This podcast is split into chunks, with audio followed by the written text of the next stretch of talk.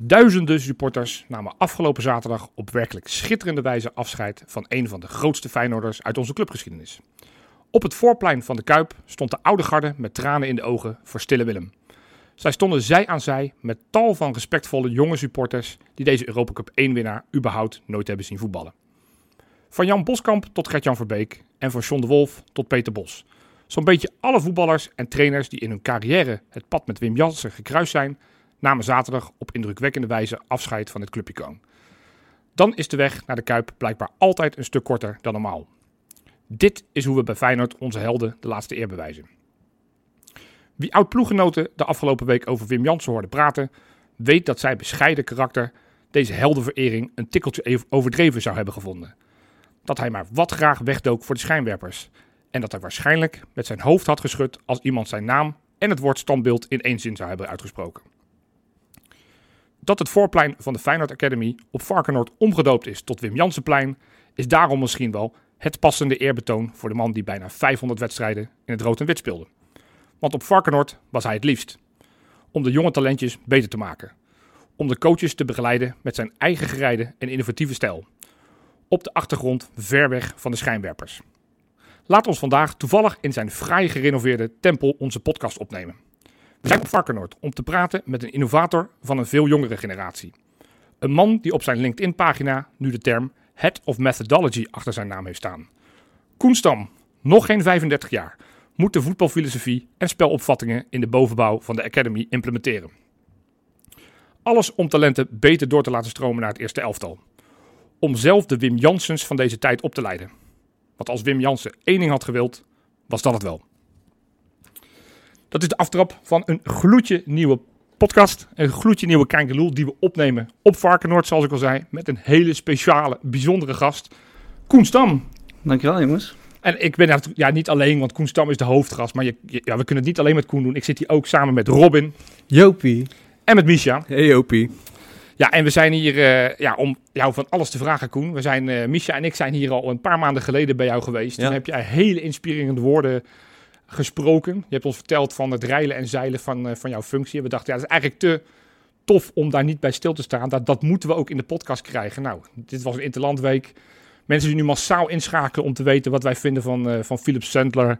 En eventueel verhuur van Hendricks. En nou, al die andere Heel wachten nog, hè? Die moeten even ja, wachten. Want ja, vandaag gaan we niet in op de actualiteit. Die, die sparen we voor donderdag. Dan gaan we donderdag in de podcast uitgebreid op terugblikken op de transferperiode, hoe die geweest is. Maar we gaan het nu met name hebben over, over jou, Koen. Leuk, jongens. Want nou. ik, ik heb het een beetje voorbereid, uiteraard. En ik moet eerlijk zeggen, ik, ik was altijd best goed met van die, uh, van die spelersbiootjes vroeger, weet je wel. Als ze dan een paar van die clubs. Ja, van die panini-plaatjes. Maar ik, ik moest tot mijn schrik ontdekken dat jij ook profvoetballer bent geweest. Ik ja. wist dat dus niet. Dat is vrij pijnlijk, maar... Ja, nee, ja dat, ik, goed begin ook zo meteen, maar nee, ja. dit is... Uh... Ja, dankjewel, Johan. Uh. nou ja, ik, ik wist ook niet, joh. Ik keek op Transfermarkt ja. en ik zag uh, spelersprofiel en trainersprofiel. Dus ja, meneer, 45 wedstrijden betaald voetbal gespeeld. Nee, wel meer. Dan heb je er een paar gemist. Nou, dan, dan moeten we Transfermarkt nu voor de rechter zetten. ja. Nee, het zijn iets meer, ja. Maar wat, wat voor de mensen die het niet weten, je bent begonnen bij AZ. Je komt zelf uit, uh, uit de kop van Noord-Holland, Schagen. Ja. Bij de jeugdopleiding van AZ gekomen.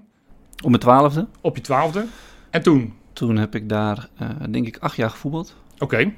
Waarvan ik in mijn laatste jaren verhuurd ben geweest in eerste instantie aan Cambuur. Ja. Van Leeuwarden. Speelde ja. toen in de eerste divisie. Ja. Toen in de zomer ben ik heel even terug geweest bij, uh, bij AZ. Dat was toen in de periode dat Louis Vergaal de coach was van AZ. Kijk. Toen ben ik verhuurd geraakt aan uh, Excelsior, dat toen in de Eredivisie, Eredivisie speelde. ja, ja. Daarna heb ik nog twee jaar gespeeld bij Telstar. En ja. ben uiteindelijk geëindigd bij Volendam, waar ik ook jeugdtrainer werd. Dat is even heel snel. Hey, maar AZ heb je uiteindelijk nooit in het eerste gespeeld? Nee. Smet je of zeg je van, joh, ik... Wel mijn officieuze debuut. Maar uiteindelijk ben ik op mijn negentiende ben ik naar de Cambuur gegaan. Ja. Um, smet je in die zin, ja natuurlijk, uh, je, je, wordt opgeleid door AZ. Um, en uiteindelijk, dan mag je meetrainen met de eerste helftal. En dan hoop je natuurlijk ook wel die stap te maken. Alleen, ik moet ook wel toegeven, als ik daarop terugkijk, uh, was het mijn eigen ongeduldigheid. Dat ik zei van, ik moet spelen en uh, ik moet erin en, en, dan ga ik weg. Wat, wat, wat voor soort speler was je? Ik was een centrale verdediger. Okay. Opgeleid, redelijk aanvallend ingesteld. Uh, niet, niet echt een centrale verdediger die ook uh, medogeloos was. Dus verdedigend gezien, dat was niet mijn sterkste kant. Nee, maar een beetje, voetbal, beetje een mooi weervoetballer. Voetbal begon meestal dan bij jou? Voetbal begon bij mij, ja. Nou, dat, nou, dat vond ik het leukste. Niet medogeloos ingesteld. Ik, ik heb gelezen dat het laatste wedstrijdje, die bent er wel vlammend uit gegaan. Ik heb wel een kaart gepakt. Ja, Ja, de ja, laatste dat betaald voetbal was inderdaad... Dat was, eh, eh, Dat was goeie. onterecht overigens. Oh, Ja? oké, Het ja. was een kopduel en eh, ja, nee, de- ik weet dat nog goed, ja. Maar ja, mijn arm ging omhoog, maar er was zeker geen elleboog. En ik kreeg daar wel rood voor. Ja, ik heb die beelden op proberen te zoeken. Want ik zag het inderdaad, dat de laatste wedstrijd betaald voetbal. Ik Dat zou was nu van- echt zeggen dat het onterecht is, want we hebben nog een uur moeten we opnemen, hè? Nee, nee, maar ik, ik wilde kijken van wat was die overtreding. Want op, op Transfermarkt staat inderdaad zware overtreding. Ik denk, nou, ik, ik ben benieuwd. Maar ja, ik heb die Nee. beelden niet kunnen zien. Dus we moeten er maar Twee geloven. dat vooruit. eh, eh, Maar die beelden die moet je ook niet meer naar op zoek gaan. hoor. Ik moet ook zeggen dat ik in de jeugd altijd best wel aanvallend gespeeld heb. Ook bij de nationale Ja. jeugdselecties kon ik ook wel aanvallend spelen. Maar dan kom je ook op wat voor keuzes maak je als jonge speler. Ja, ik wil dan gewoon spelen. En dan denk je, Cambuur, een mooie club, ik ga er gewoon naartoe. Ja. Alleen past dat voetbal op dat moment ook bij jouw manier van spelen? En, en dat antwoord was gewoon nee. En hetzelfde was bij Excelsior. Nou, dan krijg je eigenlijk teleurstelling op teleurstelling te verwerken. Je, je verliest veel, eh, je, je kunt je eigen niveau niet halen.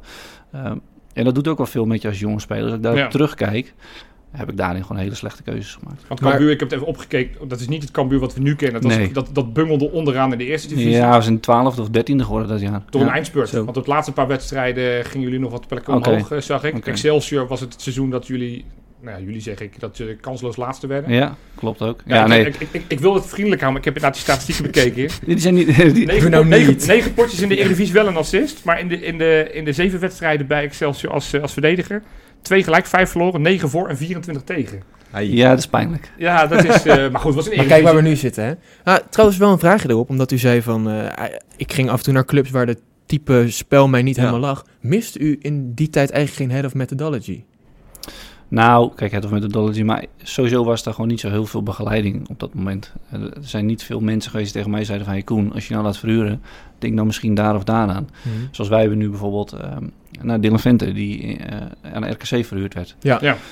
Eh, nog voor mijn tijd overigens. Maar als je kijkt naar de kwaliteit van Dylan Vente, dan kan je afvragen... is het nu op dit moment goed voor jou om naar RKC te gaan? Of kan je dan beter bijvoorbeeld hoog in de keukencompetitie gaan spelen? Ja. Waardoor je lekker je doelpunten kunt maken, waardoor je wat Ja. succesbeleving hebt. En, en ik had in die fase had ik gewoon zoiets van... ik ga gewoon, ik vind het een mooie club en eh, niet nadenkend.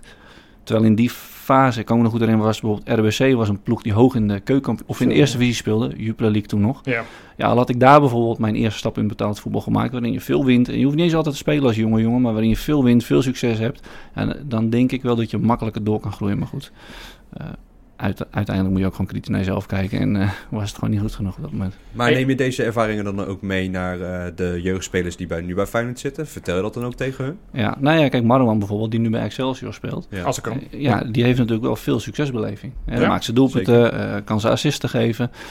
Ja, dat, dat is in mijn ogen is dat beter dan dat je onderin de Eredivisie gaat lopen bungelen. Zeker als aanvaller, waarin je misschien alleen moet tegenhouden en nooit in de buurt komt van de goal. En dan kom je dus inderdaad met dat soort sta- statistieken die je net Ja. hebt geschetst. Wordt al jaren later word je dan door een podcast dan word je Ja. daar geconfronteerd. Dan word je knijt daarmee geconfronteerd. Nee, dus eh, ja.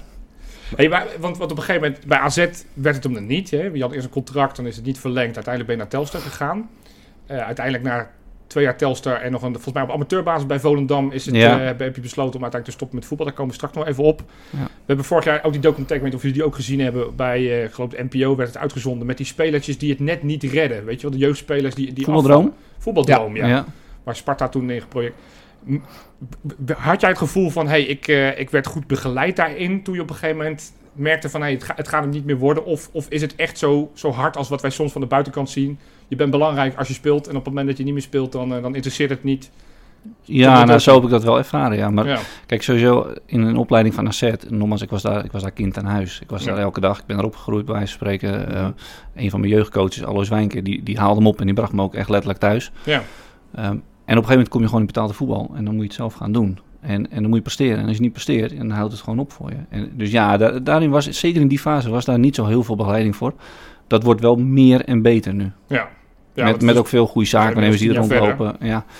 Eh, nee, dus er is wel meer aandacht voor. Gelukkig. Nou, daar gaan we vast straks nog in het tweede item Zeker. uitgebreid Ja. over hebben. Volgens mij bij Volendam, je zei het net al in je introductie, ben je zelf ook de jeugd gaan trainen. Ja. Hoe is dat zo gekomen? Want dat, dat is nogal wat. Het, eh, het beeld Nou. wat wij van profvoetballers hebben, is dat ze de hele dag zitten te gamen. en dat- eh, dat geld nu. zitten te tellen. Nee, ik, ik was eigenlijk al aan het trainen toen ik nog AZ in de jeugdopleiding speelde. Ik was ook wel het mannetje die zich overal mee bemoeide. Dus eh Ja. was vaak niet eens meer de trainers. Overigens ook in betaalde voetbal. Ja. Werd me niet altijd in dank afgenomen. Wat overigens Heb je wel eens een clash met Louis van Gaal bijvoorbeeld? Of, of dat... Hij heeft mij wel eens een keertje hard aangepakt. Oké. Maar ik heb er later nog eens over terug zitten denken, maar ik had toch gelijk. Het is uiteindelijk ook, is uiteindelijk ook niks geworden hoor, van Gaal. Nee, van Dus, Gaal, eh, nee.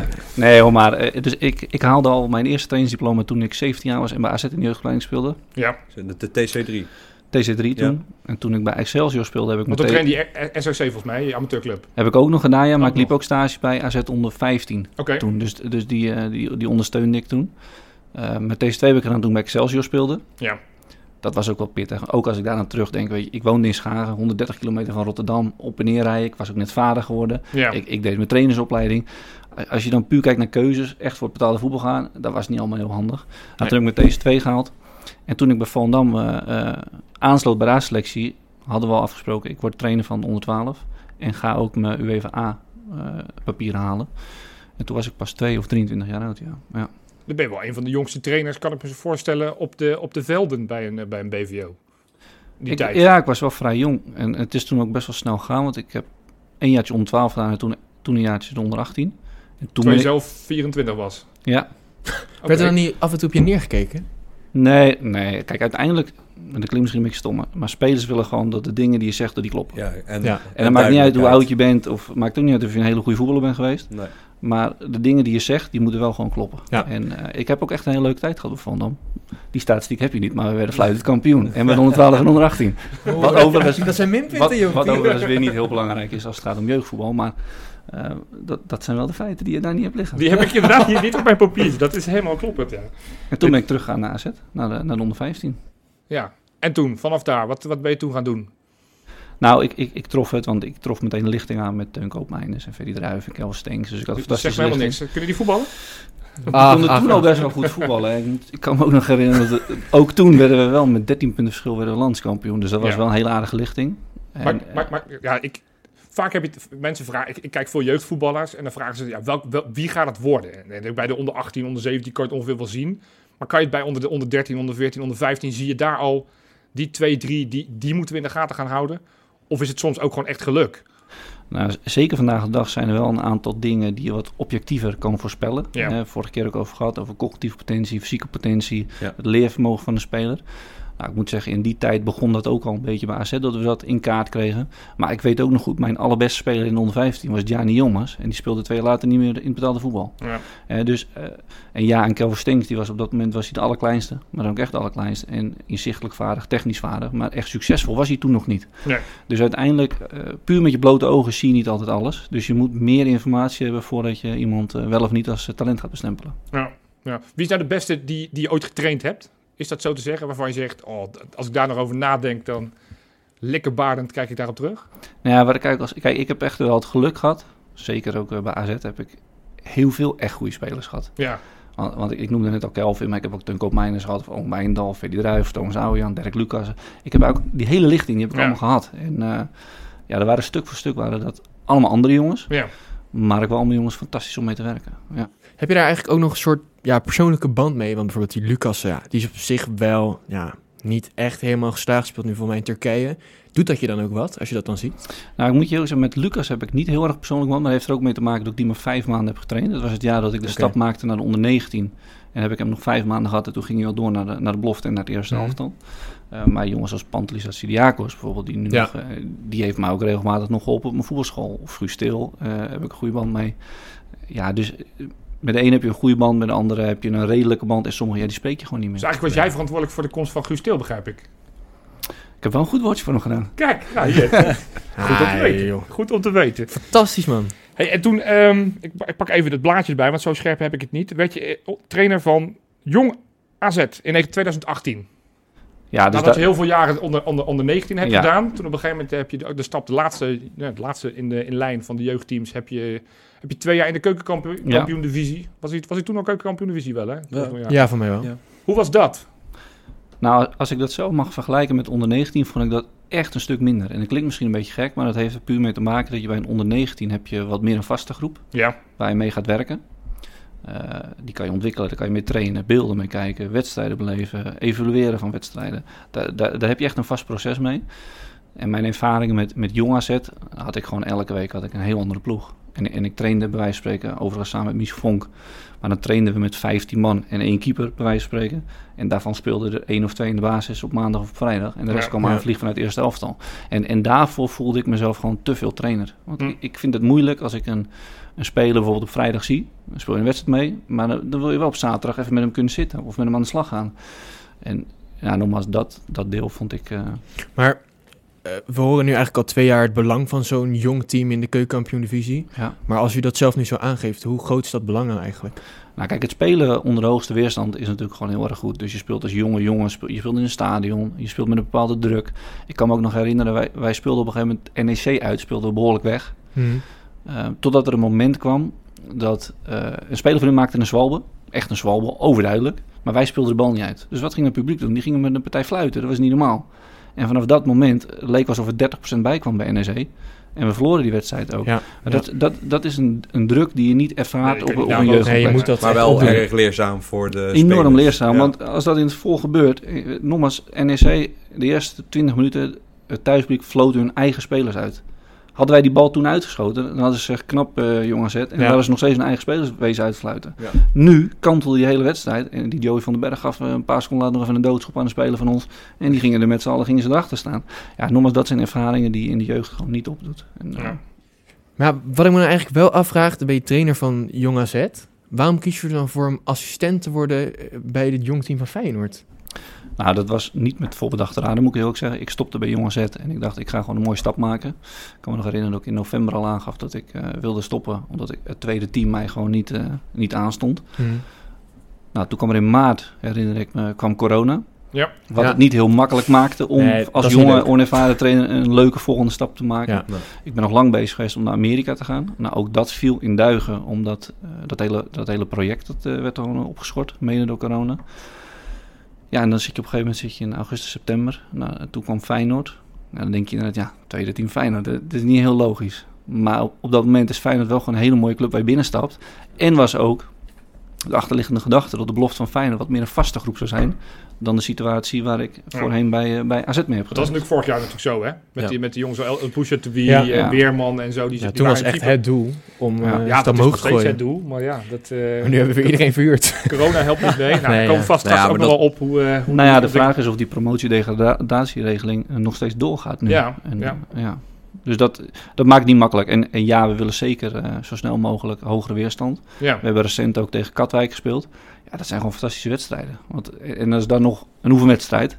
Maar ook als je daar speelt, komt Ja. er gewoon een paar duizend man de kijken. tweede divisie Ja, zou dus- ook al ja. fantastisch zijn Ja, om zeker. daar... eh, want dat is natuurlijk Ja. waar je dan instroomt. Volgens mij Ja. zou dat ook heel goed zijn. Komen we straks op. Ja. Maar voordat we weer verder inzoomen op Koenstroom... Ja, ik heb toch mijn rubriek. Ga je hem doen? Ja, ik, ik wil hem doen. Is het een Dan doe jij poverweekje? eh. Ik wil hem doen. Komt-ie.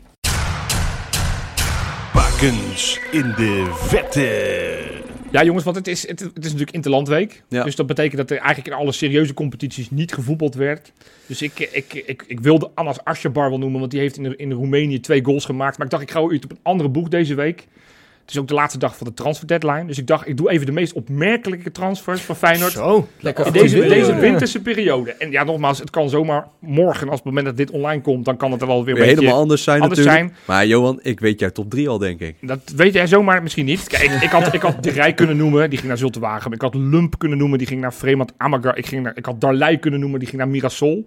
Maar op drie heb ik staan Kelvin Leerdam. Kelvin Ja. weer dan. Had een stap moeizaam. Ja, seizoen ja. Bij, eh, bij Inter Miami. Was na- nooit echt op- onbetwist basisspeler. Contractoptie werd eh, niet gelicht, waardoor hij transfervrij was. Maar geen stress, want hij had binnen een paar dagen had hij weer een nieuwe club. En ook niet de minste. Hij ging naar LA en hij gaat daar spelen voor de LA Galaxy. Ja. Twee jaar Ja, contract, dat, dat is hartstikke tof. lekker. Zou een goed woordje voor hem hebben gedaan, denk je? Nou ja, hij heeft het gewoon heel goed gedaan in Amerika. Het laatste jaar misschien wat minder, maar hij is bij Seattle. Was die was in die kampioenswedstrijd Ja. eh, twee jaar geleden. Dus eh, ik, ik- nou, hij staat er gewoon goed op. En eh, hij lijkt helemaal zijn een plek gevonden in Amerika. Hij wel, eh. Ja, ja. En ook geen verkeerde clubs, heb ik het idee. Nou, hij zoekt in ieder geval de zon op. Kijk, Seattle Ja. moet je niet willen zijn. Maar Miami en LA zijn slechtere plekken om te vertoeven. Hey, op twee, als ik aan jullie vraag. Stel je zoekt een spits. Een oud speler van je, die 77 potjes voor je gespeeld heeft. Ja, Maar vier keer heeft gescoord. Zeg je dan halen of zeg je dan, nou, laat me lopen? sowieso halen. Nee, dan zou ik hem laten lopen, denk ik. Ja, nou, Toch, dat, hè? dat dachten ze in Moskou niet. Ik heb het over Dynamo Moskou. Staan tweede in de Russische competitie op twee puntjes achterstand van Zenit. Zouden voor het eerst sinds 1976 weer kampioen kunnen worden. En, en dan haal En je. dat wil je, dus willen ze doen. Dus wat doe je? dan neem je even contact op met eh ja, bad boy Fedor Smolov. Zeg je van, joh, Fedor, hoe zit je erbij? Oud club. En Fedor zegt, nee, dat lijkt me hartstikke tof. Ja. Dus die is eh, deze winter is die getransfereerd van, eh eh waar was het? Nee, van Lo- Lokomotief. Oh. Is hij naar Dynamo. Hij kan gewoon blijven wonen in het huis waar hij woont. Daar hoeft hij niet Ja, te verhuizen. lekker. Dat is het voordeel van Dus Rusland. scheelt- hoeft hij ook weer geen coronaregels te overtreden. Hoeft hij geen corona over Dus eh wordt wel spannend, want dat weet Koen. Want Koen kijkt alle beelden in de wereld, weet ik. Eh, ik las, ik heb een Russische vertaalpaar. Ik heb letterlijk gewoon Google Translate Russische website zitten kijken. Ja. Eh, het Dynamo Moskou schijnt gigantisch veel aanvallend voetbal te spelen met druk naar voren. En in datzelfde artikel werd gezegd, dat wordt nog wel spannend voor Smolov, want dat is niet de beste kwaliteit. Dus ze, gaan, ze vragen zich af of die wel past. Kan je dit beamen of zeg je van, nou, de je- competitie sla ik wel eens Nou, over? die sla ik wel eens over, moet ik. Goed, nou, dat vergeven je. Ja, en dan een competitie waarvan ik ook zeker weet dat je die overslaat. Want op nummer 1, en die heb je waarschijnlijk allemaal wel voorbij zien komen, is eh, gisteren rondgekomen. We hebben een, over een speler die een jaar geleden naar Spanje vertrok, naar Murcia. Die ging daar op het Ah, ja, vijfde ja. niveau voetballen. Wij dachten, nou, daar gaan we niet heel veel van horen. Los van, eh, los van buiten het veld, want hij was sowieso dik als een... Royston. Ja, Ja, eh, Ja? Ja, zeker. Oh, nou, dat- Nee, we hebben een mooi haakje. Vertel. Je hebt ermee gespeeld? Met Vertel. Jan zelf al. maar Royce Drenthe. eh, linksback. Ja, zeker. Kijk, kijk, toen, toen Dat wilde zou die- wel een diootje zijn Toen wilde hij hoor. linksback spelen. Daarna wilde hij geen linksback meer Hij is bij spelen. Feyenoord ook gedebuteerd toch als linksback? Hij heeft bij ons een heel seizoen gespeeld. toch? En toen bij, Madrid nog. Maar daarna heeft hij tegen zijn hoofd. Wilde hij nummer 10 Nou. bij Everton. En weigerde hij op het eh, achterin te spelen. Want die had geloof ik acht, acht of tot tien jaar lang had hij linksback van Oranje kunnen zijn. Maar dat... eh, Maar is een gevoelige transfer? nou ja, het is, eh, hij is inderdaad... Want we- daar waren we bij gebleven. Hij, is, hij speelt op het vijfde niveau in, in Spanje. Eh, ik zit af en toe die beelden te kijken. Dat zijn, dat zijn gewoon echt... Ja, gewoon amateurcomplexen. eh maar nog le- slechter dan bij ons. Hij is nu een niveau naar boven. Hij is nu naar, eh, naar Real Murcia. Dat, ja, dat is toch een, eh, stadsgenoot. Dus ook hij hoeft niet te verhuizen. Die dag Real bij Speelt, hè? speelt op het vierde niveau. Staan wel op een vierde plek op een paar puntjes van nummer 1. Dus die zouden ook zomaar kunnen promoveren naar het derde niveau. Maar zoals die speelt, want hij speelt goed, zou het zomaar kunnen zijn dat we daar nog wel meer van gaan horen. Ja, we begonnen er net al een klein beetje over. Vorig jaar maakte hij na heel veel jaar AZ de overstap naar Feyenoord. Daar begon je als assistent onder Rini maar daar ineens Ja. was corona, dus daar was je team weg. En toen ineens, ta ta ta, Promotie. Mocht, mocht je promotie maken. Volgens mij had het te maken met de ziekte van Corpot, geloof ik, die uh, Ja, geopereerd werd. Petrovic ging weg. Petrovic, Oh dat ja, was dat het, Willem dat was het. hè? Ja. En toen ineens werd je overgeheveld als, eh, als assistent van Dick Advocaat. Hoe De was man met dat? het mapje. Ja, ik moet heel eerlijk zeggen, eh, dat zou je niet helemaal denken als je de, de documentaire terug hebt gezien. Maar ik vond het echt een hele mooie periode. Ja. Ik vond het sowieso echt een hele gave uitdaging om met die mensen te mogen werken. En dan bedoel ik de staf, maar zeker ook de spelers. Ehm, ja, het, was denk ik vier, vijf maanden, maar waren eigenlijk wel de mooiste maanden uit mijn trainingscarrière. Ja. En en waar ligt dat dan aan, dat het zo mooi was? Want de Nou. prestaties in die periode dat jij kwam waren niet per se goed. Ehm, en, en dan doel je puur op... Nou ja, de, de sportieve tot de winterstop deden we nog een beetje bovenin mee. En vanaf het moment na de winterstop is het eigenlijk heel snel ingestort als een kaartenhuis. En eindigden we uiteindelijk vijfde. Dat was natuurlijk niet wat wij ervan Hij hadden zegt het gehoopt en subtiel, hè? Ja. Hij zegt het wel lekker subtiel. Dus, dus, maar jij geeft aan, het waren misschien wel de mooiste eh, maanden uit mijn, eh, uit Ja. mijn, uit mijn Ja, ik, ik kwam natuurlijk na de stormmaand, hè, want je Ja. doelt een beetje op de maand van januari, denk Ja. ik. Eh, dus, dus, eh, want ik neem aan dat je ook doelt op de wedstrijd van Heerenveen uit, waar natuurlijk wel het een en ander over eh, gezegd is. gewoon weet je, het, het- het seizoen vorig jaar, voor ons als supporters, ging een beetje als een nachtkaars uit. Ja, Ja. Daar waar je in de winterstop Prato werd nog gehaald met het idee, ja, daarmee gaan we meestrijden om Goeie kampioenschap. penalty. Ja. Penalty. Inderdaad, drie weken later was het, oh shit, we moeten naar Vitesse kijken, want die hebben wel een makkelijk schema. ja. Het ging natuurlijk heel, heel, heel rap. Ja, snel zeker. Het- Binnen twee, drie wedstrijden was het klaar. Ik Denk Ja. eigenlijk al de wedstrijd met Ajax dat het al toen was van... Hmm, waar gaat, welke kant gaat het op? Ja, ja, nogmaals, ik kwam dus ik kwam na die, na Ja. die stormmaand. En eh, kijk, uiteindelijk, als jonge trainer, laten we wel wezen, ik was 33 jaar. eh, je mag werken met jongens zoals Toornstra, Lins, eh, Berghuis, Bijlo, Ja. Nick Marsman toen nog. Ja. Ja, ja, dat was voor mij wel echt gewoon een hele gave ervaring. is, is, het, is het heel anders dan, dan werken met jeugd, wat je tot dan had gedaan? Ja, veel professioneler. Veel profe- Waar ja. zit het hem dan in? Wat is, het, wat is dan het verschil? Nou, die jongens die dragen veel meer eh, eh, lasten, bijvoorbeeld rondom een wedstrijd. Mhm. En, eh, terwijl je, ja, dat, dat is in jeugd is dat toch nog anders. Er spelen jongens veel meer nog voor zichzelf, want ze willen zelf richting het eerste elftal. Ehm, maar daar was het echt wel gewoon samen willen presteren. En de pijn die, die we voelden, die het publiek voelde, die voelden de spelers ook echt. Ja. En het was niet van, eh, ik heb mijn wedstrijdje gedaan, ik ga de deur weer uit en we zien morgen wel verder. Nee, de successen die, die vieren we samen, maar ook de lasten dra- droegen we ook samen. Maar ja. Je begon net over de documentaire. Je zei van, eh, dat het mooier was dan, eh, met de document, dan de documentaire liet zien. Wat, wat, wat hadden ze verkeerd laten zien dan? Nou, als, als ik even puur naar mezelf kijk, dan lijkt het net alsof eh, Dick een paar keer tegen mij zei van... zo gaan we het niet doen, Ja. Maar Dick gaf mij echt heel veel ruimte. Dus in, eh, ik denk vanaf het moment dat ik kwam, bijna alle nabesprekingen, die, die heb ik gehouden. Ja. En, en dan zie je bijvoorbeeld een moment dat we net 20 minuten nabespreking hebben gehouden. En, Juist. en eh, op het een van de laatste momenten zegt hij, eh, maar zo niet. Ik Ja. weet niet eens meer waar het over precies ging. Maar Ja, dan wordt er ook wel een Engels beeld, ook, dan wordt er ook eh. wel een beeld geschetst alsof Dick alles maar tegenhoudt. Juist. Nou, dat was niet zo. Dan de Dat bepaalde vraag die we natuurlijk al die tijd willen weten. Werd er nou uiteindelijk die nabespreking in het Engels gedaan of in het Nederlands? Ja, dat is een hele leuke vraag die je stelt. Maar er werd zeker gecombineerd ja, tussen Nederlands en Engels. Ja. Want een Louis Sinistera, ja, daar kan je Nederlands tegen lullen, maar dat gaat echt niet lukken. Wat, wat is het? Ja, misschien is dat mijn, mijn beeldvorming, ondanks dat de kern van Feyenoord ook nu nog steeds best wel Nederlands is. Hè, met jongens als Toornstra, Linse, Dessers, eh Bijlo, Malasia. Is het gewoon niet anno 2022 dat, dat bij een eerste elftal dat het gewoon überhaupt in het Engels moet? Omdat je natuurlijk ook een aantal gasten, die wil je er ook bij betrekken. Ja, zeker. Maar daarom zeg ik het. Het zal altijd een mix zijn tussen Ja. Nederlands en Engels. Eh, de ene keer dan gaat het puur eventjes over een speler individueel naar tegen Malaysia. Hoef ik dan niet Engels te gaan praten. Nee. Maar zodra het in de samenwerking is met Senezi, ja, dan, dan doe je het toch echt in het Engels. Zodat Ja. ze het beide begrijpen. Dus dat is gewoon een mix van. En dat gebeurde toen ook. Dus eh, Van welke speler was je het meest verrast? Die je in het echt zeg maar soort van dagelijks aan het werk zat. Dat je dacht, oh, die is beter of, of misschien slechter. Dat kan natuurlijk ook. Dan je had verwacht. Nou, verrast niet. Maar ik moet wel zeggen dat ik, ik vond Jens Tonnensta wel echt heel erg goed. Vast in de dingen die hij deed. Ja. Ehm, maar ook bijvoorbeeld Malasia. Ik kan me nog herinneren, die liep op een gegeven moment het veld op fluitend. En toen sprong hij even over de rug van Geertruiden heen. Ik dacht, hm, Oh ja, dat filmpje heb ik gezien, ja. Gewoon zonder Ja, aanloop. ja, ja. Maar gewoon echt een atleet. En, eh, eh, maar ook gewoon de karakters. Bijvoorbeeld een Brian Linsen. Ja, eh, leukere mensen om mee te werken. Die zijn er niet. Ja, de- de- ik heb gewoon een hele leuke tijd gehad. Ja. Ja. Heb je daar eigenlijk zelf ook nog wel een soort nare reacties op gehad van mensen om je heen op die documentaire? Ja, natuurlijk, je wordt ermee mee geconfronteerd. En nogmaals, je wordt daar een beetje weggezet alsof eh, je een lulletje bent die de koffie mag halen en waar niet naar geluisterd wordt. Maar dat Ja. was zeker niet het geval. Heb je er ook En, zelf en dat vind ik naar ook, niet maar? alleen naar mezelf, maar ook richting eh Dick Ja, in dat geval. Ja. eh, Vond ik dat niet oké.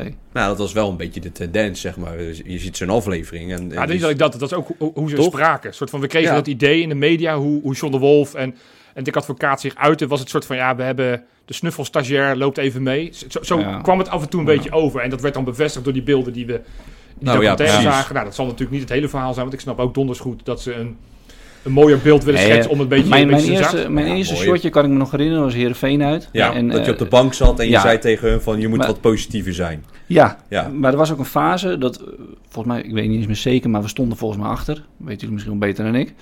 Maar we waren gewoon beter dan Heerenveen. En toen Ja. zei ik, Dick, misschien moet straks wel even dat setje hebben ze nodig. Nou, op dat moment lijkt het net alsof hij niet reageert. Maar de hele rustbespreking ging erover, jongens, we poetsen er gewoon af, hè, we pakken Ja. ze. En, eh, volgens mij ook een kwartier na rust stonden we 3-1 voor. Tot aan de rode kaart van, eh, van, van Berghuis leek er ook geen veeltje aan de lucht in die wedstrijd. Nee, maar dat, dat is wel gewoon de situatie. En nogmaals, dan wordt het net zo weggezet. Alsof Dick eh, denkt van, k- eh, krijg lekker de pleuris. Totaal niet. En hetzelfde ook met John de Wolf. Nou. John, dat is een gouden kerel. Dus dat, dat, eh, dat gevoel wat misschien geschetst werd... Of, of Ik kwam niet overheen met het beeld. Nee, het zeker, nee. Nou, fijn om dat Nee, in ieder geval Anders te zou ik het zeggen tegen jullie Ja. jongens. Ja. Maar head of methodology. Ja. Ja. ik denk dat Jopie zou niet blij zijn met die functie, want die kan hem niet uitspreken. Nou ja, in het Engels wel, in het Nederlands vind ik het In het lastiger. Nederlands is het lastiger. Hoofd van de Hoofdmethodologie. methodologie. Maar dat, dat, dat vind ik een hele loze kreet.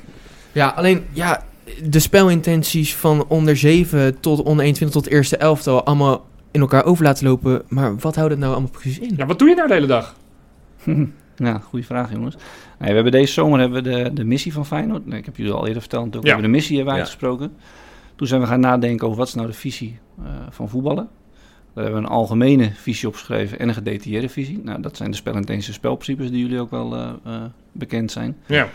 Als je heel helder hebt hoe, hoe je wil spelen in de Kuip, dan kan je ook gaan nadenken over welk type spelers heb je daarvoor nodig. Zodoende hebben we de spelersprofielen eh, geschreven. Een visie algemeen op spelers, maar dus ook een gedetailleerde visie. Mhm. En dan ga je nadenken over, oké, als je zulke spelers in het eerste helft al wil hebben, hoe ga je die dan creëren? Hoe ga je die dus opleiden? Ja. En, en zodoende eh, ja, ben ik verantwoordelijk gesteld om, om die programma's te schrijven, van jongste jeugd tot aan eh, eerste helft al. Maar echt al vanaf de onder 8, onder 6 of... Die gaan er nu ook in mee. Oké. Ja, ja. En zelfs de vrouwen gaan erin mee. Ja. Dus we hebben gewoon één lijn en, en, en die visie die is leidend. Ja. Ehm, En, en we hebben natuurlijk het, het voordeel dat we in Arne Slot een coach hebben die dat dagelijks daar goede Ja, voorbeelden. Dus Ja. we, we kunnen ook gewoon eh, elke week kunnen we beelden pakken van het eerste elftal. Druk zetten. Neem even de goal tegen NEC. Nou, druk zetten van eh, het terugverdedigen van Linsen die de bal eronder schept. Ja. Juist. Kuksu veroveren de bal in de as en we scoren. Ja. Nou, wij hebben het continu over. We willen hoog druk zetten. We willen de bal eerst naar de zijkant, dan in de as. Daar willen we veroveren. Dan kunnen we direct kansen creëren. Nou, als dat dan volgens het eerste gebeurt, dan is het wel lekker om die beelden eventjes aan jeugdspelers te laten zien. Dus het, het, het is natuurlijk heerlijk werken om, om steeds dat als... eh, Maar dan, Ja, dan, dan- concreet. Want ik bedoel, ik, ben, ik, ik, ik hoor je verhaal aan. Ik denk, nou, het klinkt goed. Het klinkt als een stap in de goede richting. Hebben we ook in deze podcast wel vaker uitgesproken. Ja, Volgens zeker. mij is het goed dat er Ja. eens over nagedacht wordt. Maar wat, nee, je, je wordt 's ochtends wakker in Schagen. Je moet 482 kilometer rijden naar Rotterdam. ja, En dan, hoe ziet je dag er dan uit? Want ik heb niet een beeld, want op een gegeven moment heb je die profielen van die elf posities wel geschreven. Zeg ik even Ja. gechargeerd. Dat is natuurlijk, dat Ja. zal nooit een vast document zijn. Dat zal altijd misschien in beweging zijn. Maar, maar ja, hoe, hoe, hoe gaan jouw dagen? Ik zal eerst even voorop... We werken met vijf kaders. Ook dat je misschien zeggen van dat het niet 482 kilometer was. dat het Nee, nee, nee. het is 130 kilometer, maar het voelt soms wel alsof het zo Ja, precies. Oké. Maar we werken met vijf kaders. Het staat Ja. hier ook op bord. We werken met trainingsthema's. Ja. Daar ga ik zo dadelijk wat over vertellen. We hebben een methodische leerlijn. Dus Ja. dat is het verschil tussen de onder 12 en bijvoorbeeld de onder 18. Ja. We hebben fysieke leerlijnen. Dus de, de coaches die krijgen precies uitgelegd in welke ruimtes, hoe lang, eh, wat is het verschil tussen het ene individu en het andere individu. We werken met individuele ontwikkelplannen daarbinnen. En we werken met een topsportprogramma. Oké. Nou, om even over de trainingsthema's te praten. Dat jaarplan dat ligt al klaar. Ja. Dus Ja. alle teams in deze fase, deze week, zitten in verdedigfase 3-4. Hm. Dus vanaf jongste jeugd tot aan vrouwen 1 zitten allemaal in verdedigfase 3-4. Nou, dus hebben we net bijvoorbeeld hebben we een overleg gehad met onder 16 onder 17. Dat is het team ook onder andere van Robin van Persie. Ja. En dan gaan we het hebben over, oké, hoe gaan wij nou die spelprincipes, die binnen onze visie passen in de verdedigfase 3-4, hoe gaan we die trainbaar maken? En dan gaan we het hebben over uh, oefenvormen. En dan gaan we vervolgens gaan we buiten gaan we kijken of dat ook daadwerkelijk lukt. Maar Dus dan sta jij, ja, gewoon even voor mijn beeldvorming, dan sta je met Brian Pinas en Robin van Persie een oefening te proberen om te kijken, werkt dit voor de onder... Nou, niet te proberen, want we weten van tevoren al dat het gaat lukken. Oké. Alleen, eh, die vormen die we hier vooraf bespreken, ja, en vervolgens loop ik op het veld om, eh, misschien kunnen we het zo doen, misschien kunnen we het nog een klein beetje aanpassen. Dus dat is, eh, dat is de rol die ik daarin heb. En wie, eh, ben jij daarin de lead? Of, of is het... Nee, kijk, de, de visie is in de lead. Ja. Dus eh, nogmaals, als wij bijvoorbeeld in het verdedigfase 3-4, nou wat willen we? We willen een sprint die bal veroveren, eerst aan de zijkant, dan in de as. Ehm, als ik dan vervolgens zie dat het andersom gaat, dan kan ik wel zeggen, hé, maar jongens, dit is onze visie. Er komt niet overeen met de oefenvorm die je nu laat zien. Of juist, hé, fantastisch, maar hoe kunnen we de tegenpartij nog moeilijker maken, et Ja. cetera. Dus ehm, dat is de rol die ik daarin heb. Maar het komt er eigenlijk op neer dat je de rode lijn door de hele club vorm geeft, maar ook bewaakt. Maar ja, hoe hou je die in hemelsnaam up-to-date? Want voetbal ontwikkelt zich met de dag. Ja, Zeg maar, hoe ga je dan? Heb je vergaderingen? Wordt die vast? Ja, zeg maar, heb je hele ja, intense gesprekken over hoe die wordt vastgesteld vanaf eh, ja, het begin van het jaar? Nee, dat is het leuke. Kijk, ehm, wij werken met thema's. Ja. En, en het Mhm. doel erachter is... Je wilt als je... Dat is net als je kind naar school gaat. Je, wilt, je begint ergens. En je wilt aan het einde van zo'n opleiding... wil je rugzak gevuld hebben. Hm. Ja. We hebben die thema's die staan centraal. Het gaat dus niet zozeer puur om alleen dat wedstrijdje winnen op zaterdag. Maar het gaat er gewoon om dat wij structureel... Als een kind die bijvoorbeeld negen jaar in opleiding zit... Hm. dat die structureel die spelprincipes van Feyenoord voorgeschoteld krijgt. En inderdaad, dat voetbal dat ontwikkelt zich steeds. Dus als we het hebben over de opbouw van achteruit, ja, wat we willen is, we willen binden. We willen die tegenpartij uitlokken. Kom Ja. Ja. Vervolgens willen we hoger op het veld mensen vrij spelen. Vervolgens willen we overtallen creëren in de as van het veld. Maar hoe je dat doet, ja, dat ontwikkelt zich steeds. Ja, Hè, dus we pakken ook gewoon regelmatig beelden van Manchester City of Shakhtar. Donetsk. Er zijn hier 21 schermen in het gebouw.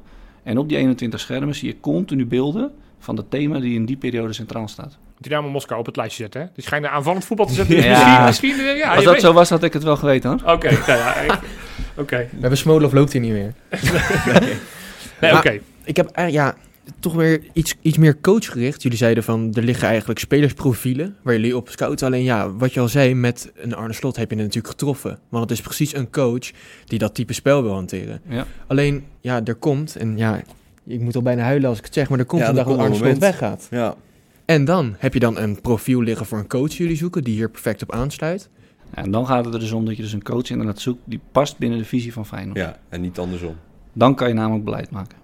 Dus het is eigenlijk niet denkbaar, zonder hem af te willen vallen, dat Dick Advocaat... Stel dat Arne Slot volgende week ineens besluit, ik ga toch naar een topclub. Ja. Dan is het niet denkbaar dat Hallo. een, een trainer als Dick Advocaat hem opvolgt, omdat hij niet per se in het profiel lijkt te passen zoals Arne Slot dat nu vervult. Ja, tenzij je met Dick hele duidelijke afspraken Ja, maakt aan het begin van het seizoen. Dus zeg maar, zo willen we spelen. En, en hier zijn ook de spelers naar. Ja. Dus eh, ja, Oké. Hey, en, eh, dus, dus als ik jou zo net beluister, ik, ik luister zeer aandachtig en ik hoor heel veel. Ik vind het super interessant. Maar is het dus vooral, vooral met die trainer steeds het gesprek aangaan om te kijken van dit is wat Feyenoord wil. Dit is, dit is dus ook wat ik van jullie verwacht. ja. Ja. Hoe, hoe reageren ze erop? Want ik kan me ook voorstellen op het moment dat jij, ik zeg maar wat, een Melvin Boel bent. Of nou, Robin van Persie is misschien nog een beter voorbeeld. ja. Dat hij denkt, nou, ik denk dat ik het ook wel weet. Ik eh, heb jarenlang in de top gespeeld. Hoe, hoe gaat dat in de praktijk? Ja, hebben wij een moeilijke trainerskorps? Of, of zeg je van, nou, we hebben eigenlijk ideale, ideale groep? Ja, ik denk dat we een hele goede groep hebben. Ja. Eh, maar er is ook heel positief gereageerd. Mhm. Kijk, er zijn een aantal kaders, maar binnen die kaders is er natuurlijk wel heel veel vrijheid. Wat, wat ik net al eventjes schetste, we zitten nu in fase 3-4 verdedigen. Nou, daar zitten we, zit- weet dat uit, want dat- ja, ik weet toevallig wat ja, op eigen helft verdedigen. Even, even in eh, simpelere taal, verdedigen op eigen helft. Oké, ja. Maar dan zitten we hier. Kijk, nogmaals, eh, die, die principes zijn jullie tegenpartij naar de zijkant dwingen. Eh, wat ik net al schetste. Alleen dan zitten we bijvoorbeeld met, met Robin. Die zeggen, maar ik wil dat graag met 9 en 10 doen, dat druk zetten. Ja. Daarin ben je als coach ben je helemaal vrij. Alleen die principes, die zijn leidend. Ja. Dus, dus die intenties en, en hoe het voor elkaar wil krijgen, dat is leidend. Maar of jij dat wil doen in de opleiding in een 4-4-2-formatie of in een 4-3-formatie. Sterker nog, wij zeggen, ga dat ook aanleren in verschillende systemen. Ja. Want als dan straks bijvoorbeeld de jongens in de Kuip komen te spelen... en er wordt een bepaalde strategie gevraagd... dat onze spelers dat ook heel eenvoudig gewoon kunnen invullen. Niet dat ze zeggen, ik kan alleen maar 4-3. Exact. Het lukt niet in een 4 Exact. Terwijl dat misschien dan wel nodig En is. sterker nog, je wilt ook kinderen opleiden, spelers opleiden... die eigen keuzes kunnen maken, zelf problemen herkennen... oplossingen kunnen vinden. Ehm, ja, dus, dus dat draagt alleen maar bij. Alleen die, die, die spelprincipes en spelintenties... ja, die staan altijd centraal, die staan leidend. Hoe staan we er nu voor? En dan heb ik het over de Academy. Er is natuurlijk veel ellende en shit de laatste jaren gepubliceerd... over hoe Ja. slecht het allemaal zou zijn op Varkenoord. Allemaal voor je tijd, dus ik zal daar niet te veel op willen inzoomen nu. Maar, maar zou je kunnen zeggen van hoe we nu met de jeugdopleiding... hoe staan we ervoor? Want die, die, Ja, heel positief. Ik Ja? moet zeggen, ja, er heerst echt een cultuur dat we met z'n allen steeds op zoek gaan naar hoe kunnen we het nog beter doen. En daar doet iedereen mee. Eh, zelfs, zelfs de mensen van het eerste elftal die zich daar op een positieve manier mee bemoeien. De keeperscoach die met de jeugdkeepers aan de slag gaat. Hoe kunnen we een, eh, een ontwikkelplan voor keepers schrijven. Ehm, maar ook andere specialisten. Maar ook Joris van Dijk die, die zegt van... Hey, ik vind het gaaf jullie verhaal. Kom dat ook eens bij ons vertellen. ja. Ja, de, de, de heerst een enorm positief eh vibe, eh, zowel op Varkenoord als op 1908 als op het stadion. Ja, dat we met z'n allen nu ja, die visie in de praktijk willen brengen en ook door willen ontwikkelen. Dus ja, ben daar wel enthousiast. Ja. Hoe, hoe belangrijk zijn daarin de, de prestaties van de jeugdteams? Want je zei het in het eerste item, Ja. had je het er al een beetje over. Dat, dat is niet het allerbelangrijkste. Nou, om heel even dan de methodische leerlijn erbij te pakken. Ja. Wij hebben gezegd, van onder 7 tot en met onder 12 gaat het om het aanleren van basisvaardigheden. Ja. Dus dan moet je denken aan technische vaardigheden, motorische vaardigheden, beter leren bewegen, maar ook kijk- en keuzegedrag. Ja. Vanaf onder 13 en onder 14 gaat het om hoe te trainen. Dat houdt in, wat houdt het in om jezelf als speler elke dag te ontwikkelen, zowel op het veld als naast het veld. Ja. Dus het is niet alleen even dat anderhalf uurtje die hier op het veld bent, maar het is gewoon 24-7 bezig zijn met voeding. jezelf ontwikkelen. Ja. Alles erop en eraan. Ja. Onder 15 en onder 16 hoe te spelen. Daar leren onze spelers de spelintenties en spelprincipes van Feyenoord aan. Ten opzichte van continu wisselende systemen. Oké. Dus stel ik ben coach onder 15. We gaan opbouw vandaag trainen. Maar de tegenpartij gaat de ene keer met 9 en 10 druk zetten. Dan met 7, 9 en 11. Dat varieert continu. Waardoor onze spelers zelf oplossingen gaan, gaan leren zoeken. Mhm. Onder 17 en onder 18 is hoe te strijden.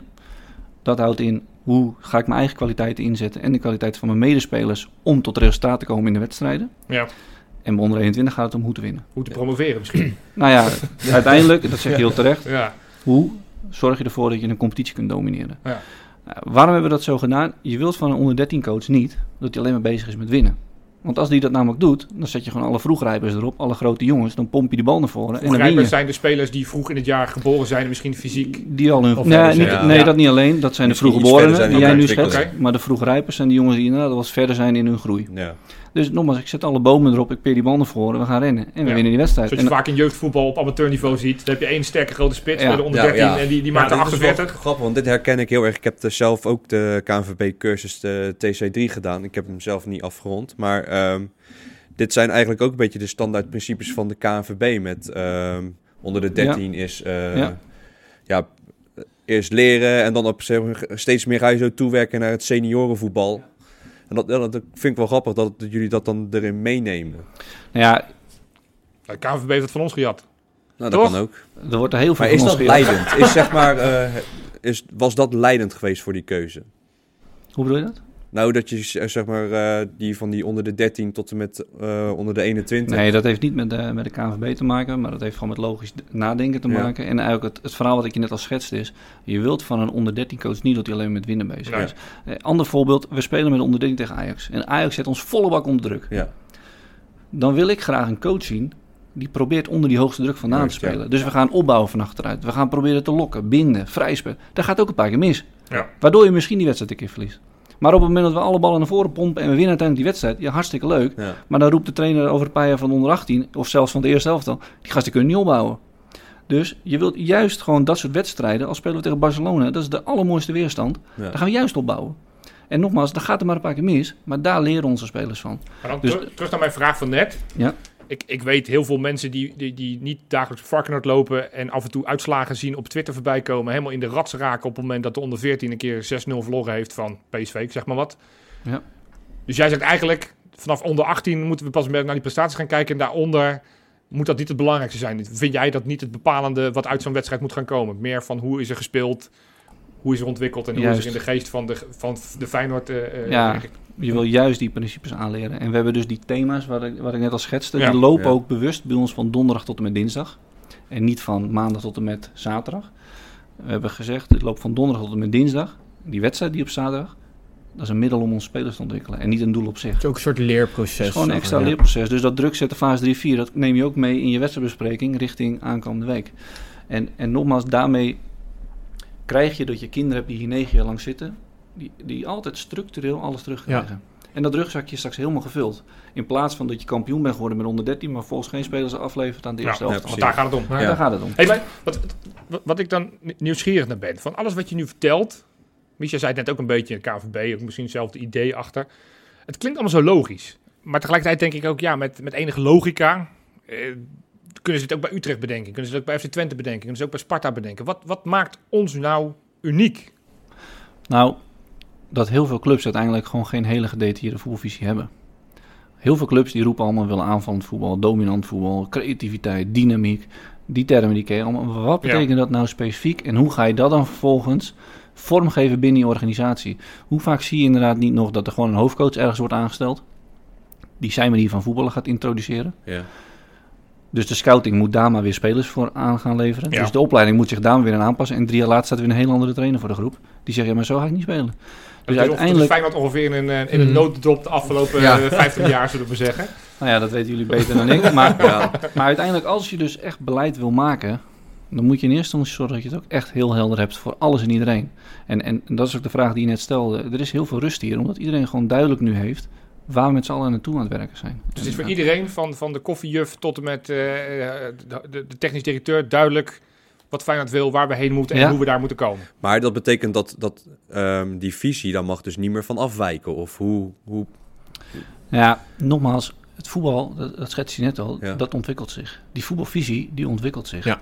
Alleen het kan niet zo zijn dat als jij eh, bij Feyenoord 1 gaat kijken over vijf jaar, dat je dan een ploeg ziet die aan het inzakken is en op de counter aan het voetballen Nee. is, bij wijze van spreken. Dan zijn we namelijk van onze visie afgestapt. Ja.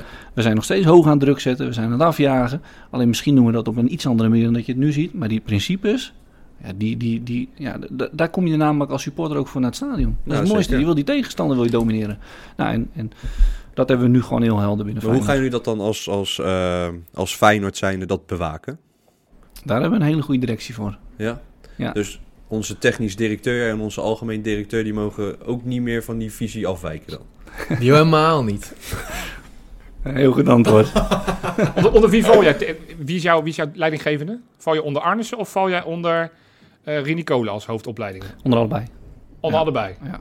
Dus met wie doe je het functioneringsgesprek? Alle twee. Met allebei. Ja, ik heb recent heb ik even met eh, Frank Anees zelf gezeten. Ja. Uh, maar ik, ik ben natuurlijk regelmatig met Rini in contact. Ja. Um, en Rini is uiteindelijk het hoofd van de opleidingen. En ik ben wel het meest werkzaam in de opleiding. ja, precies. Uh, maar wat ik net al schetste, en dat is gewoon heel mooi, het wordt nu gewoon breder getrokken. Het wordt, e- het wordt echt door de hele club heen gedragen. En uh, ja, dat is heel positief. Heb ik veel contact met onze hoofdtrainer?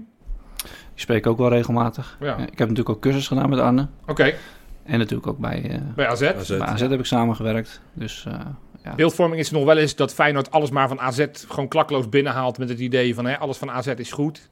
Dat, dat zeg je eigenlijk is een beetje onzin, want Nee, dat is totaal niet waar. Ja. Nee? Uiteindelijk heeft Feyenoord gewoon een aantal hele goede mensen binnengehaald. En, en waar die dan uiteindelijk vandaan komen. Ja, kijk, als Arne Slot morgen naar uh, bij Leverkusen gaat, bij wijze van spreken. Ja, dan neemt hij ook zijn eigen kennis mee. Ja, precies. En, en dat is natuurlijk wat er gebeurt. En, Ja. Ik heb nog een laatste dingetje en dan gaan we daar naar richting de toekomst in het laatste item. Ik, ben ook, ik, ik denk ook de godganse dag over voetbal en ik denk ook altijd van hoe, hoe kunnen we Feyenoord nou beter maken? En ik heb het gauw idee voor je, Koen. Dus ik dacht, Kijk, dat is ik, ik wil hem gewoon met je- Vaak hoor je namelijk die voetballers, die hoor je dan mopperen over dat ze niet... Ze zeggen dan dat drie wedstrijden in de week kunnen spelen. Het zijn er natuurlijk twee, Twee. Want, want ze tellen die zondag dubbel mee. Ja. Waarom wordt daar in de jeugd niet al zeg maar mee getraind dat je op een gegeven moment gewoon een- een midweeks programma gewoon opstelt? En of het dan niet vanuit de KVB is dat je gewoon amateur of oefen, oefenwedstrijden speelt tegen Sparta of Excelsior, weet Ja. ik wat. Inderdaad, eigenlijk moet het gewoon de normaalste zaak van de wereld zijn. Dat je lichaam een club gewend als is. Feyenoord Dat je lichaam gewend is om op woensdag, week, ja. zondag, woensdag, zondag te spelen. Ja.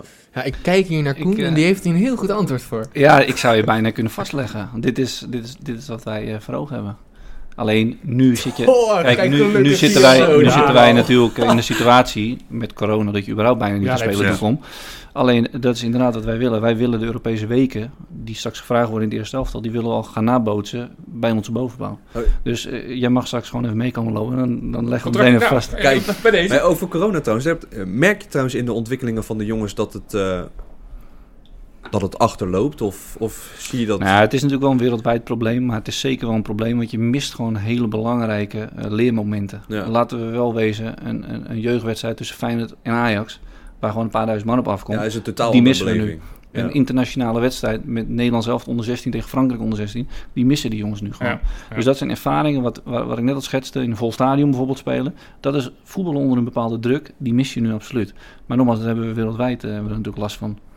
Ja, maar ik kan best wel voorstellen dat, dat jongetjes van 13 daar wel eh, nu iets missen ten opzichte van die twee lichtingen daarvoor. Ja, nee, eh, helder. Dat is ook zeker zo. Dus, eh, en, en, en wat dat straks gaat brengen in de toekomst, ja, het het zou leren. zomaar kunnen zijn dat die generaties die dit nu oplopen, dat die misschien een kleine achterstand oplopen. Dat zou kunnen. Ja, je stipte het net al een beetje aan, de toekomst. Dat is natuurlijk wel een hele interessante. Daar zijn wij nieuwsgierig naar, naar je persoonlijke toekomst, maar misschien nog wel belangrijker, die van Feyenoord. Ja. Maar laten we beginnen bij jouzelf.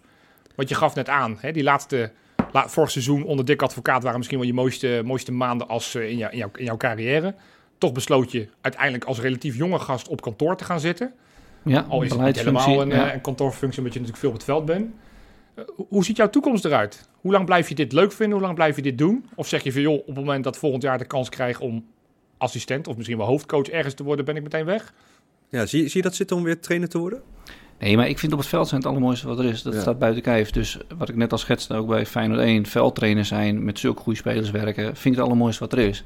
En ook hier, het lijkt nu alsof ik heel veel met beleid en dat soort zaken bezig ben. Maar uiteindelijk gaat het vooral om wat we in de praktijk daarvan terugbrengen.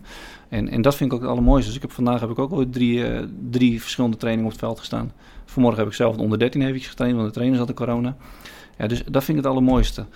Eh, mijn ambitie is, ja, ik wil met de allerbeste mensen werken. Ja. Ja. En, en, en dus streven we ook na met Feyenoord weer die Europese top eh, aan te vallen. Maar ik zal ook niet ontkennen dat bijvoorbeeld een Papijn Leinders, die op dit moment assistent is bij Liverpool, Ja. Ja. eh, die leeft wel mijn droom. En dat doet Albert Stuyvenberg bij Arsenal. Ja. Dat, zijn, dat zijn mensen, nou een beetje misschien mijn achtergrond, die wel op het allerhoogste niveau met de allerbeste mensen werken. En, en bij voorkeur hierom met Feyenoord. Ehm, maar ja, dat zou op termijn zou maar ook een keertje in, eh, in de Europese top kunnen zijn. Maar dus je ambitie is wel op het moment dat er een vacature vrijkomt bij het eerste, of het nou onder Arne Slot is of misschien een eventuele opvolger, of het opvolger in de toekomst, zou je zeggen van Bij Feyenoord. bij Feyenoord? Dat- ja, dat- dat- ja, zeker. Ja. Oké, oké. Ja. Maar wanneer kan, kunt u nou zelf spreken van, oké, nu heb ik een geslaagde periode gehad? Eh, je bedoelt binnen deze functie? Ja, ja zeker. Als wij straks structureel spelers gaan afleveren voor het eerste helft, die de eerste helft ook echt gaan versterken. Want dat is ook, dat is ook Ja. een van de visie, dat de helft van de selectie bestaat uit... Uit je eigen jeugd. Waarom is er gekozen voor eh, het aantallen in de selectie in de plaats van speelminuten? Want daar, daar, daar heb ik wel vraagtekens bij. Want je kan zeggen, voor- als je nu kijkt, zitten we volgens mij op 9 van de 23 of 24 begin van het seizoen. Ja. Dan zit je al redelijk tegen die helft aan. Nee, qua Bij speelminuten. basis Ja. speelminuten, want bijvoorbeeld iemand als eh Hartjes, zit bij de of selectie, Milambo. of Bannis Ja. eh, zat bij de Ja, maar selectie. daar, daarom voegde ik er net al aan toe. We willen spelers afleveren die het eerste helft ook daadwerkelijk versterken. Ja. En dan hebben we het goed gedaan. Maar ik, ik heb ook wel eens eerder gezegd, het programma wat we nu hebben weggeschreven begint bij onze jongste jeugd. Dus Ja. de kinderen die hier de poort binnenlopen, die gaan dit hele programma door. Ja. En, en dat is een voetbalprogramma, dat is een fysiek programma, dat is een topsportprogramma. Ja, de kinderen die nu bijvoorbeeld 16 zijn, ja, die hebben hele delen van dit nieuwe programma niet gevolgd. Uh, maar als wij straks over een x aantal jaar ja, gewoon structureel spelers afleveren die ook echt Feyenoord 1 versterken en uiteindelijk ook voor veel geld doorverkocht kunnen worden, ja, dan hebben wij het goed gedaan. Dus eigenlijk gaan we pas over zeven jaar de jongens zien die... Uh... Ja, je gaat natuurlijk al eerder wat vruchten ervan plukken. Ja. Alleen, uh, nogmaals, die jongens die het echte programma hebben doorlopen, ja, die zijn nu uh, inderdaad een jaartje of negen. Ja. Nou ja, wel, dat is wel een mooi vooruitzicht. Ik ben wel echt benieuwd wat, wat voor jongens Feyenoord daarmee gaat afleveren. Daar kijk ik echt naar uit. Ik ook. Ja, toch? Ja, ja, nee, ik, nee, ja fijn dat je reageert op me, Johan. Nee, ik dacht, er komt, jullie de nee. spatie vallen. Ik dacht, er komt, er komt nog wat nee, na, ik, maar... Ik, ik liet ruimte om het, uh, jou te laten reageren, grote vriend. Heb, hoe talentvol zijn we? Want ik, wat ik vaak doe... Uh, want ik, ik, zit, ik loop niet dagelijks bij, bij Ajax of bij PSV of bij, bij Sparta rond. Ik kijk dan vaak naar de jeugdselecties van, uh, van, uh, van Oranje, van hoeveel Feyenoorders. Nou, daar is de score, vind ik, nog wat laag voor de ambities die Feyenoord heeft. Ik, zei, ik vroeg het net al een beetje, hoe staan we erop? Maar dan heb ik het niet vanuit trainersoogpunt, maar vanuit de spelersoogpunt. Hoe staan we erop? Hebben we genoeg talenten om uiteindelijk, ook die nu zeg maar in de onderbouw zitten, over een aantal jaar uiteindelijk die stap te kunnen maken? Je weet nooit hoe het loopt, maar is de basis... Nou kijk, sowieso heeft natuurlijk Feyenoord met Rotterdam heeft de mooiste vijf van Nederland. Ja. Ja. Dus wij ja. hebben inderdaad... Als Jammer we het dat goed Sparta doen, erin vist. Nee, maar als wij het goed doen, hebben wij de mooiste vijver om in te vissen. Ja, eens. Nou, als je dan puur kijkt naar wat we hier al rond hebben lopen. Ja, wij hebben gewoon een aantal jongens. En een aantal daarvan worden binnenkort ook vastgelegd, gelukkig. Uh, oh. die, die gewoon enorm veel potentie hebben. ja, dat, gaat, een dat, dat is een scoop. Er gaan, er gaan binnenkort wel wat, uh, wat nieuws naar buiten komen over jeugdspelers. Vorige week ook vastgelegd, ja. hè?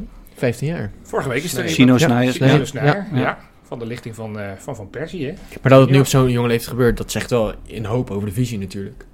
Ja, dat is wel ik- veranderd. Eigenlijk dat is wel niet 15 van jaar alle tijden, Robin. Dus van alle tijden wel jonge spelers. Kijk, vroeger mocht je pas vanaf 16 jaar iemand een contract Ja, geven. Dat kan 15, tegen vanaf 15. Ja. Dat geeft ook wel weer een, een spanning. Want daardoor, want ze mogen maar maximaal drie jaar zijn. Correct me if I'm wrong, eh, ja. Maar dat betekent dus, daar, hè, als je 16 bent en je hebt drie jaar, dan kan je zeg maar in dat, van zijn 18e tot zijn 19e kan je het besluit nemen om een contract verlengen. Ja. Maar nu, op het moment dat iemand 15, eh 15 is en je geeft hem een driejarig contract, dan, Ja, dus dan op moet hij zijn tussen- 18e. op zijn 17e, 18e moet hij al een soort van iets van potentie zien. Dus het wordt altijd uitgelegd alsof dat heel goed is voor, voor clubs in Nederland. Nou, dat is het ergens wel, want je houdt ze daardoor buiten de deur van, eh, van de Europese grootclubs in, om ons heen. Maar dat beslismoment wordt daardoor wel spannender. En, en zo'n speler kan eerder denken, ja, Tudeledoki, ik... eh, oh, ja, gaat, eh, gaat, gaat, hoe heet het? eh, Siri gaat zich Siri ermee meepraten. Kortom, dus, dus, dus dat, is wel iets van alle tijd dat er contracten uitgedeeld worden. Maar er zitten er binnenkort een paar aan te komen. Er zijn een paar aan te komen. Jij gaat En verklappen wie, denk ik. dat ga ik nog niet verklappen. Jammer. Maar ik kan wel erbij zeggen, dat zijn wel jongens waar we ook wel wat objectiviteit aan hebben toegevoegd. Dus los van het oog van de meesters, hè, dat we potentie toelichten, zijn het ook wel jongens die, waar we ook hebben gekeken naar wat is nou de cognitieve potentie, wat is nou de fysieke potentie, wat is nou het leervermogen van deze spelers. Dus we hebben dat wel wat objectiever proberen te maken. En eh, ja, Dus het is niet meer een soort van, hij heeft 24 goals gemaakt in de onder 17, die geven een contract. Er wordt ook gekeken van... Geen ja, dat is niet voldoende, nee. Nou, Nee. oké, dat is Ja. goed om te weten. Ja. Het is goed om te weten. Ik heb nog wel een, een- laatste vraag, want we gaan een beetje richting de afronding. Ja. Onder 21. Het is toch, eh, wij hebben dat vorig jaar toen dat gelanceerd werd, dat er een mogelijkheid was dat Feyenoord Ja. kon gaan promoveren naar de tweede divisie en uiteindelijk daar de stap te maken naar de eerste divisie. Hebben wij dat met veel bombarie hebben we dat in de gaten gehouden. We hebben Rini al die oef- Kolen single. ja, we hebben die, een eh, jingle zelfs, de, de Oh. kolensingle, Ja, eh, oh. inclusief tram. Met, nou, het was onwijs goed. Nou ja, dat uiteindelijk corona een spelbreker was, dat kon niemand voorspellen. Nee. Vorig jaar in de winter is uiteindelijk die halve selectie eigenlijk uiteindelijk in de, in de verhuur gedaan. Van, eh, van Excelsior tot en met eh, Roda, tot en met, nou, ik weet niet waar ze allemaal zaten. Dit seizoen zien we een beetje weer hetzelfde. Ja. Er zijn wel best wel weer hè, jongens als Balde, Bannis, nou, ja, Hendricks, vraagteken. Ja, bij de tijd dat Ja, we op de drukken, kan het eh, zomaar zijn dat die weg is. Maar goed, toch een paar sterkhouders in dat elftal. Antonucci die er natuurlijk speelde. Eh Michael Johnson die weer terug is naar Noorwegen. Kortom, ik lijk weer, het lijkt vanuit mijn oogpunt dat de handdoek weer in de, in de ring geworpen wordt van nou, eh, we, we geloven er niet meer in. Is dat een terechte conclusie? Of zeggen van nee, we blijven nog steeds die insteek hebben dat we de tweede competitiehelft eh, gaan strijden voor, eh, voor promotie uiteindelijk naar die tweede divisie?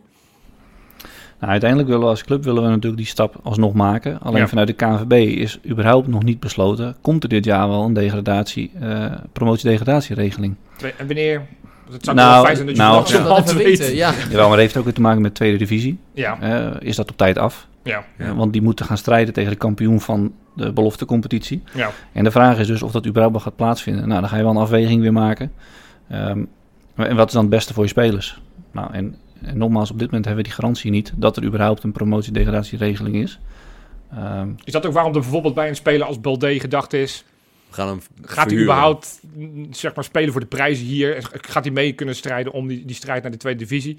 Of is het in dit geval beter dat hij gewoon minuten maakt... en dan laten we maar verhuren aan het Belgische tweede klasse? exact. Nou, oké. Dus het kan net zo goed zijn dat eh, aan het aankomende nieuwe seizoen... dat eh, mocht Feyenoord onder de 21 niet gepromoveerd zijn... dat wat van die sterkhouders toch verhuurd gaan worden... in plaats van dat ze met die onder de 21 mee gaan doen.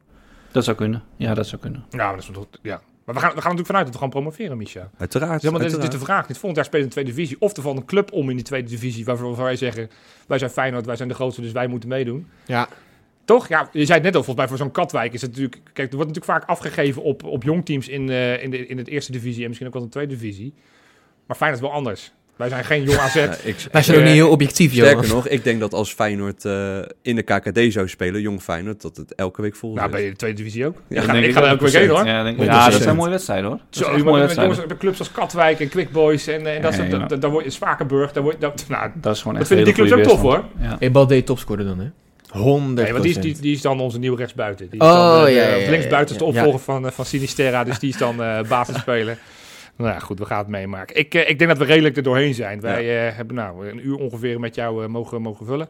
Koen, ontzettend bedankt. Zijn er nog dingen waarvan je zegt, ik heb nog nabranders? Ik wil nog graag hier het een en ander over kwijt. Dit is, dit is je Nee, kans, ja, hè? ik vond toch dat jij heel mooi advies net had over die eh, drie wedstrijden in een week. ja, maar we Dus, gaan het contract trouwens straks... we gaan dat straks even ik onttekenen. weet Nee, ik vond het heel erg wordt, leuk, maar ik teken blind. Dus Ja. hetzelfde geld word ik straks koffiejuf. Nou, Zolang ik maar niet hoef te editen, dan vind ik het wel Je krijgt, je krijgt wel een Engelse functie, als je het niet erg vindt. Nou, ik heb een Engelstalige opleiding, dus dat komt mij Oh, helemaal goed uit. heel goed, dat komt heel mij goed. helemaal goed uit. Nee, Koen, ontzettend bedankt voor jouw tijd, energie. Ik wil je heel veel succes wensen. En, Ja. eh, Ja. het- het Feyenoord is geen makkelijke club. Eh, ik hoop dat we je nog lang binnen deze club mogen houden. Want volgens mij waar je mee bezig bent, Super interessant. is hartstikke Ja. tof.